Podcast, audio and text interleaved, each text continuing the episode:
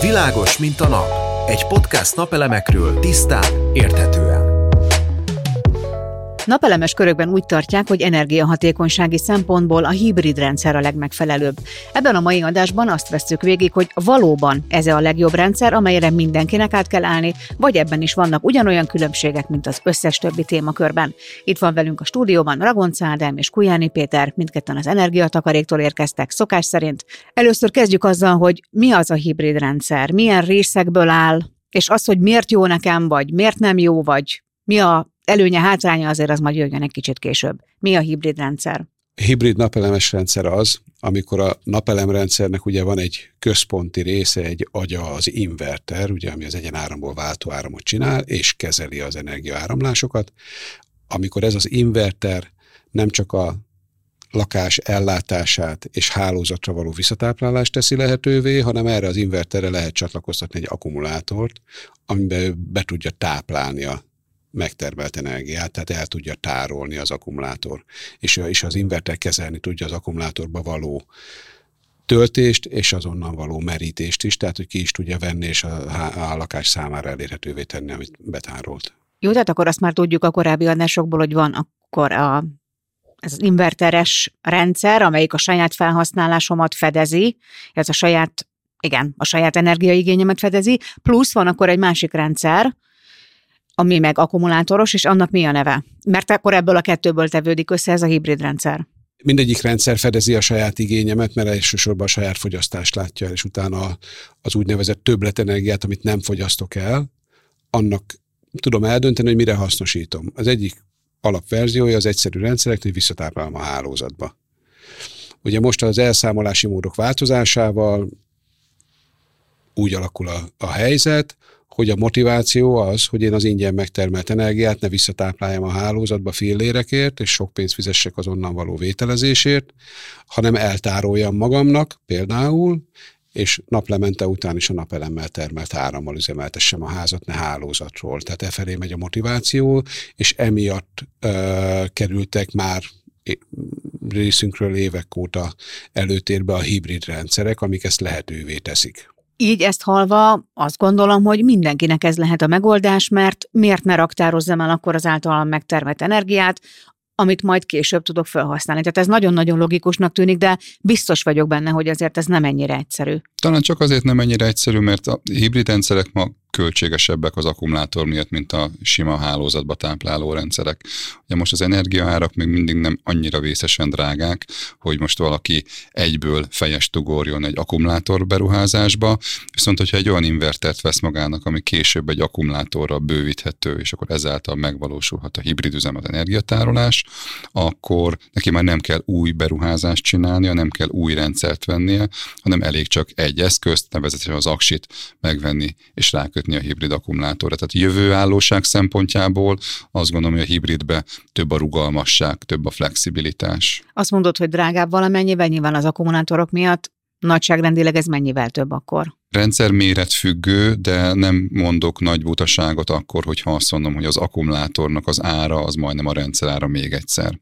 Hogyha egy kicsi rendszerről beszélünk, nyilván, hogyha egy nagy rendszerről, nagy rendszer alatt mondjuk egy ilyen 6-8 kW-ot értek, akkor még egy harmada mondjuk az összberuházási költségnek nem szeretnénk, hogy ez elrettentsen bárkit a hibrid megoldástól, mert a hibrid megoldás az nem teszi kötelezővé, hogy a beruházás elején én megvásároljam ezt az akkumulátort. A hibrid napelemes rendszer telepítése az akkumulátor nélkül is többe kerül, mint egy analóg rendszer, tehát meglepő is lenne, hogy több tudása van, több eszköz van beépítve, és akkor nem kerül többe, de mondjuk 8-10 százalékkal kerül többe. Tehát egy eszköz van, ami drágább, mint egy sima egyszerű eszköz, és nem is minden esetben egyébként, és azzal dimenziók nyílnak ki. Tehát, hogyha egy picivel komolyabb beruházást csinálunk, és a napelemnél nagyon sokan elfelejtik azt a beruházásnál, sokszor leredukálódik odáig, hogy most az egyik ajánlat 100 ezerrel vagy 200 ezerrel olcsóbb, vagy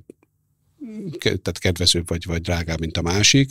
Elfelejtkeznek arról, hogy 30-40 éves beruházásról beszélünk, most napi szinten rengeteg változás van energetikába, technológiába, egyebekbe, tehát hogy érdemes előremutató technológiát alkalmazni most.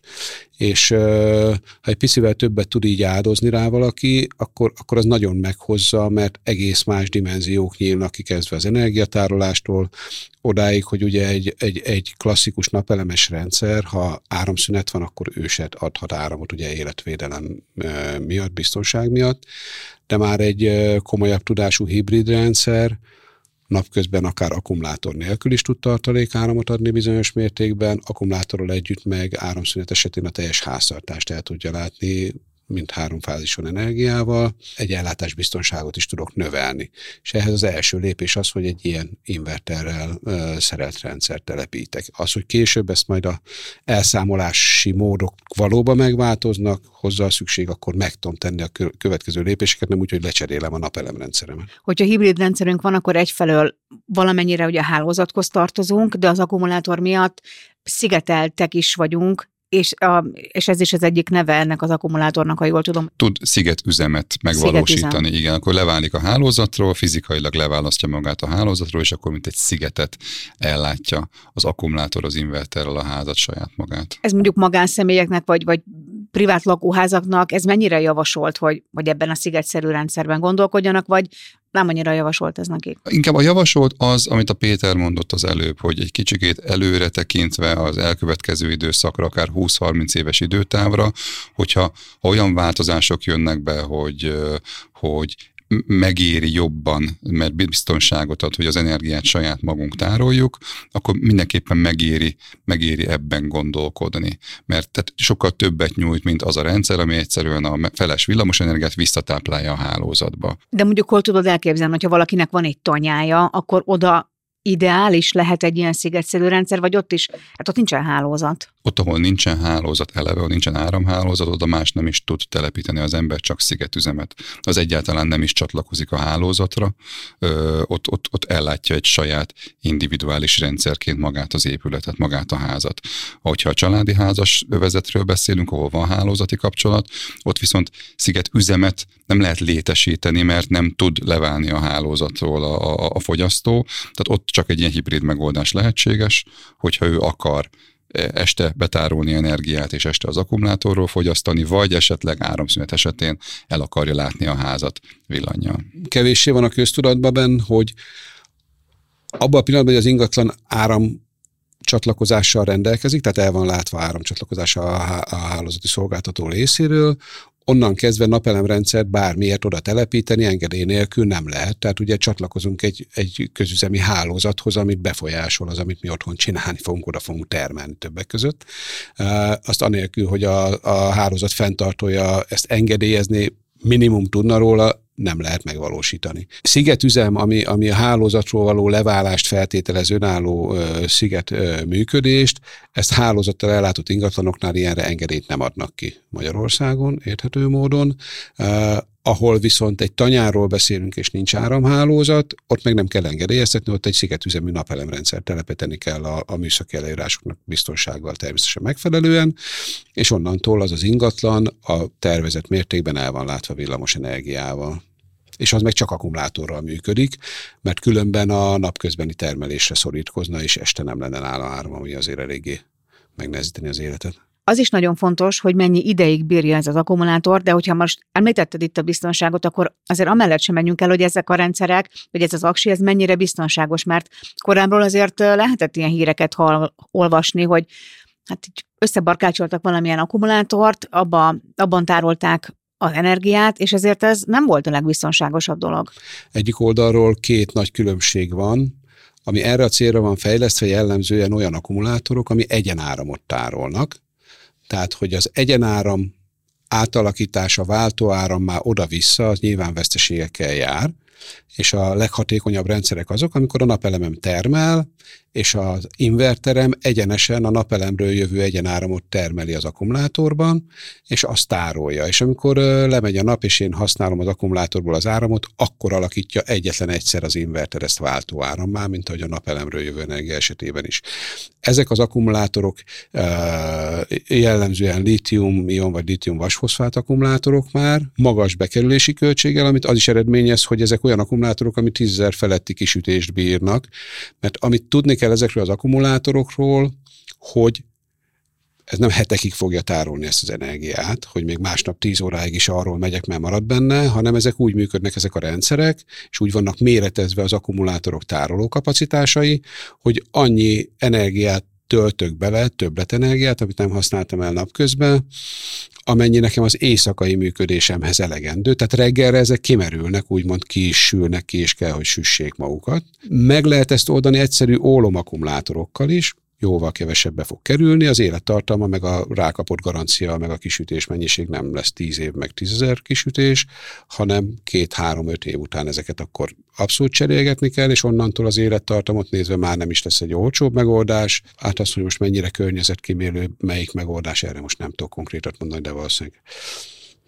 az utóbbi, a, a, vagyis hát az előbbi megoldása az, az talán egy kedvezőbb történet. De azt miért nem lehet megcsinálni, hogy akár napokig vagy hetekig tárolja az energiát, ez az akkumulátor. Meg lehet csinálni azt is, tehát az akkumulátor az képes rá, csak ugye maga a ház működik úgy, hogy este elhasználod az energiát, lemerül az akkumulátor, nappal Tehát muszáj megcsinálni, mert, mert holnap újra kezdődik az egész előről, tehát egy ilyen ciklikus rendszerben van az, elhasználtam, megtartom a maradékot, de nem kell, mert utána holnap újra jön a következő, egy ilyen jó kis körforgás. van. Hát a szükségessége nem teremtődik meg, mert a nap másnap reggel fel kell, és egyenesen termeli az energiát nekem a fogyasztásomhoz, meg az akkumulátor töltéséhez. Elmész mondjuk elutazol egy hétre, és a házad nem fogyaszt semmit, és az akkumulátor ott tele van, akkor nem vészel a betárolt energia, nyilván, hanem akkor azt tárolja, tárolja, fogyaszt este, amennyit fogyaszt a ház, a többletet ugyanúgy ki kell majd táplálja a hálózatba, mert hát az akkumulátor már tele van, te meg nem fogyasztottad el. De ezek praktikusan erre a ciklikusságra vannak méretezve. És ez biztonságos? Tehát mondjuk pont egy ilyen esetnél, hogyha én elutazom egy hétre, akkor ott megtermelődik rengeteg energia, és mikor meg aztán visszatérünk, bekapcsoljuk az összes gépet, elindul a fogyasztás, szóval ez, ez, ez biztonságos? Biztonságos. Figyelj, a, a, ezeket a berendezéseket, ezeket kifejezetten az inverterhez gyártják hatalmas gyártók. Nem csak biztonságosak, esztétikusak is. Tehát nem a Péter meg én a műhelyünkben forrasztunk össze perion akkumulátorokat, amiket trabantokból lopkodtunk ki éjszaka. Nyilván ezt is meg lehetne csinálni, de mi nem ezt csináljuk. Az inverter gyártókkal közösen fejlesztett termékek, maximális sokszoros nem európai, hanem az európai túlvilágban mind, mindenhol elvárt biztonsági megoldások alkalmazásával, és maga a rendszer is olyan eleve a programozása, hogy a megfelelő biztonságtechnikai megoldások benne vannak. Tehát amikor túltöltés van, akkor ő ki fogja sütni magát.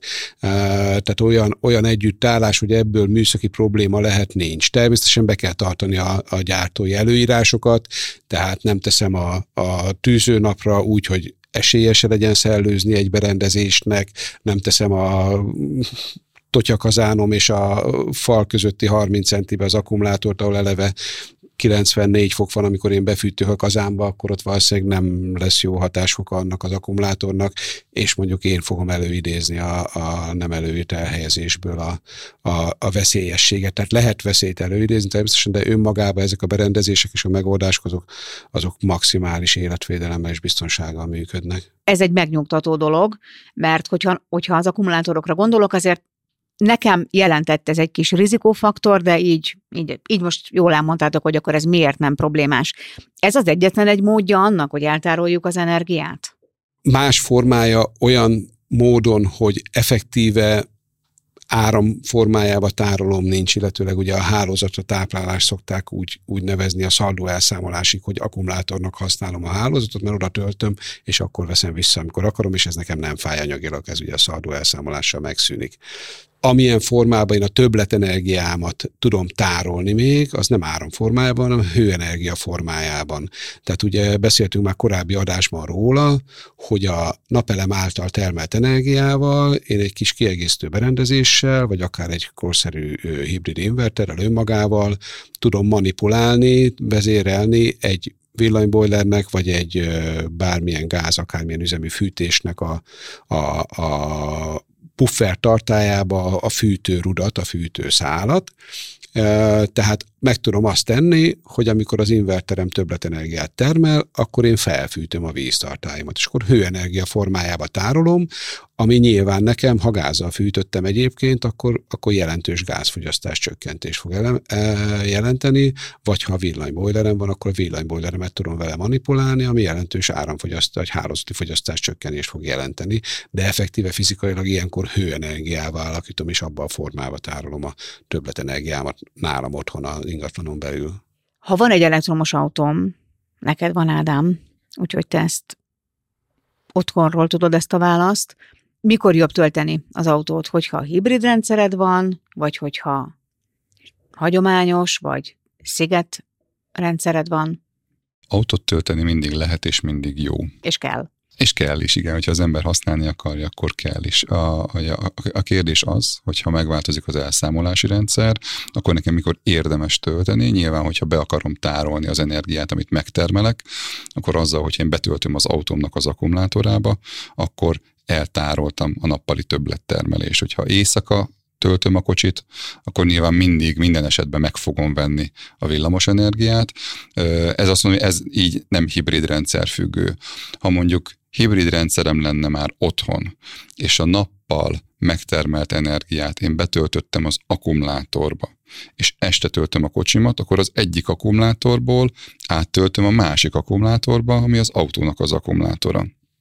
Ez azért egy érdekes gondolat, mert Európában már vannak ilyen törekvések, hogy az autókat használjuk hálózati tárolóként is, ezt úgy hívják, hogy vehicle to grid, autót a hálózatra. Ez azt jelenti, hogy nem kell otthon külön akkumulátor, stabil akkumulátor, amit te beteszel a garázsnak a sarkába az inverter alá, hanem maga az autód az energiatároló. És az autódból tudod kinyerni az energiát a házhoz, és az autódba tudod betárolni az energiát, amit menet közben még közlekedésre is fel tudsz használni. Az egyik fórumon láttam egy, egy, egy bejegyzést, azt írta az úriember, hogy két éve várok erre a pillanatra, áramszünet, az autójáró kihúzott egy hosszabbítót, és bent rádugta a rezsót és én is kérdeztem, hogy melyik autó, most nem emlékszem a márkájára, meg a típusára, de az ő autója már tudja azt, hogy átalakítja 230 voltá, és akkor ő tudott melegíteni magának egy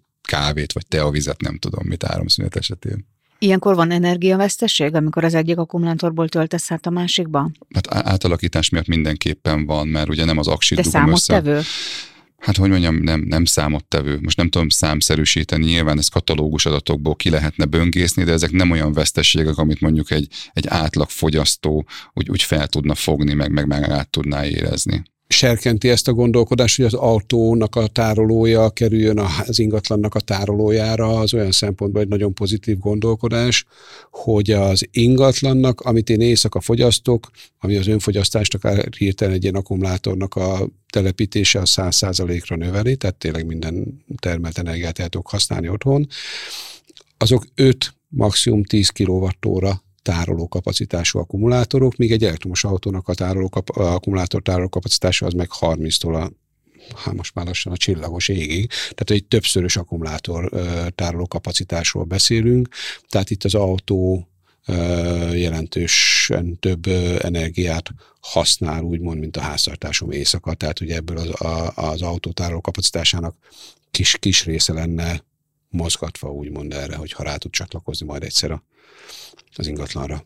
Tehát amikor rendszert tervezünk, vagy terveztetünk, akkor azzal mindenképpen számolni kell, hogy vagy van már elektromos autóm, vagy tervezem, hogy lesz. Mert ez egy sarkalatos pont akkor.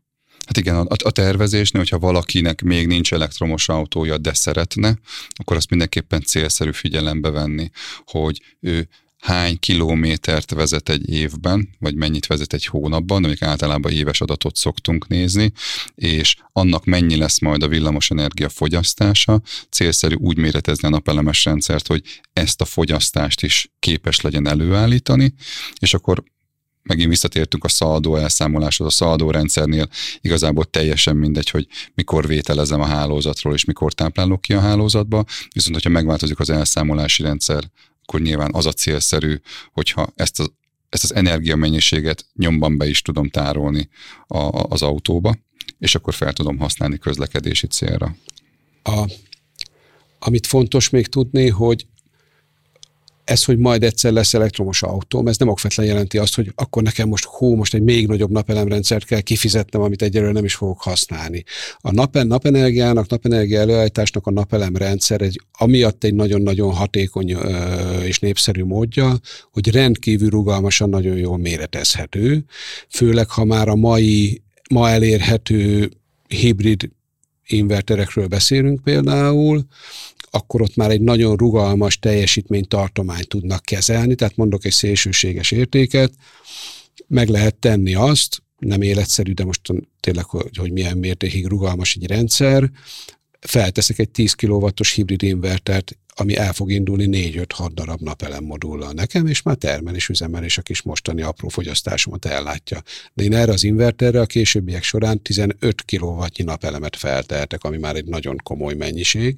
Tehát ilyen széles skálán eh, tervezhető és, és, és eh, természetesen észszerűség keretein belül igazítható az igényekhez. Tehát meg tudom azt tenni, hogy egy picit erősebb inverterre most kevesebb napelemmodult teszek fel, mert még nem áll rende, nem, nem, nem fogyasztok autótöltéssel. És akkor az lesz, hogy oké, okay, megvettük az elektromos autónkat, akkor az majd együtt jár azzal, hogy veszünk még három napelemmodult, és akkor onnantól annak a fogyasztását is megtermeltük. Tehát így, így, így ez egy rendkívül jól tudja követni a, a családnak az életciklusban a változásait egy ilyen rendszer. Hát magyarán bővíthető a rendszer, és ha változnak a körülmények, akkor hozzá lehet adni. Igen, bővíthető, és ez azért nagyon fontos, és azért fontos előre gondolkozni, mert hogyha ez a bővítés, ez nem jár külön engedélyeztetéssel.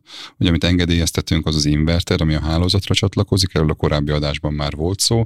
Ilyenkor az ember csak plusz modulokat, meg plusz tartószerkezetet vesz hozzá, és gyakorlatilag növeli azt a panel mennyiséget, azt a felületet, amin a napenergiát be tudja gyűjteni, de az átalakító eszköz az már megvan, az ugyanaz az nem változik. És ezt nem is kell bejelenteni a szolgáltató felé, hogy én bővítek? Nem kell. Ez teljesen magánügy. Igen tudnak róla, hogy van napelemrendszer, és hogy, hogy én azzal egyébként mit csinálok, hova bővítem, vagy csökkentem, ez, ez már nem érdekes. Hát egy olyan tájékoztató nyilatkozatot, mivel az engedélynek része az is, hogy mennyi a modul kiosztás, hány modul, milyen modul van fönt a háztetőn, ilyenkor beszoktak küldeni egy, egy mondjam, tájékoztatást a szolgáltatónak, hogy megváltozott a csatlakozási terv így, de ez nem egy külön engedélyezési eljárás. Ami az elektromos autónál még egy nagyon fontos szempont lehet, ennek a töltésénél, az, hogy egy jelentős mértékben önfogyasztás növelő lehet. Tehát, hogyha az elektromos autómmal meg tudom oldani, hogy napközben töltöm lehetőség szerint, mindegy milyen rendszerű napelemrendszerrel, akkor ugye az éppen termelt ingyen energiával töltöm a, a az elektromos autómat, ezáltal az önfogyasztásomat növelve nem az történik, hogy utána este a hálózatról drága árammal töltöm az autómat. És már ma már elérhetőek egyébként komoly invertergyártóknak olyan autótöltői, ami már nem csak a, a, azt figyeli, hogy a, az önfogyasztással azt maximalizálva töltse az autót, ha sok többlettermelés van, akkor, akkor gyorsabb töltésre vált, hanem azt is, ami később nagyon fontos lesz, hogy tudja figyelni, hogy a hálózaton éppen milyen áru, milyen áron lehet energiához hozzájutni, mert lassan sávosak lesznek ugye a, a villanyszámláink, tehát hogy a különböző napszakokban más lesz, eltérő lesz az ár, és már ezt is tudja figyelni egy autótöltő, hogy akkor tölt, amikor olcsóbban adják az áramot éppen a szolgáltatótól. Mennyi idő alatt lehet föltölteni egy autót? Hát mondom a saját példámat, ugye ez, ez, ez két dologtól függ. Függ az akkumulátornak a kapacitásától, mennyi energiát kell bevinned, meg függ attól, hogy neked milyen gyors a töltőd, ami, a, a, a, ami otthon van, vagy ami, amilyen töltőn te dolgozol. Most a, az én akkumulátorom, nekem egy hibrid autóm van, ez egy 10 kWh-ás, nettó 10 kWh-ás akkumulátor, én 10 kWh-t tudok bevinni, a töltő az ugyan 22 kw de az autó csak 7,5 kWh tud felvenni, hogy nekem ez másfél óra. Másfél óra? Igen. Sokkal többre gondoltam. Mivel kicsi az akkumulátor, és ez egy hibrid autó, nyilván ez egy, ez egy, hogy mondjam, relatív gyors folyamat. Hogyha valakinek, mit tudom én, 11 kW-os a, a, a töltője otthon, és 33 kWh a, a, az akkumulátora, akkor az három óra alatt töltődik fel 11 kW-ot, három óra alatt rak be az akkumulátorba. Az, hogy mennyi időbe telik föltölteni egy elektromos autót, az lehet egy tévhit a napelemekkel vagy a napelem akkumulátorokkal kapcsolatban. A következő adásunkban, amely most ebben az évadban az utolsó adásunk, az ilyen tévhitekkel és gondolatokkal fogunk foglalkozni, úgyhogy tartsatok velünk akkor is, ez volt a Világos Mint a Nap podcast. A Világos, mint a nap házigazdái Matyasovszki Nóra, Ragonca Ádám és Kujáni Péter segítettek neked eligazodni a napelemek világában. Ha tetszett az adás, ne maradj le a többi epizódról sem. Iratkozz fel a műsorunkra kedvenc podcast lejátszódon vagy a YouTube-on. További személyre szabott szakmai támogatásért keress minket. A leírásban megtalálod a hozzánk vezető utat. Világos, mint a nap. Egy podcast napelemekről tisztán, érthetően.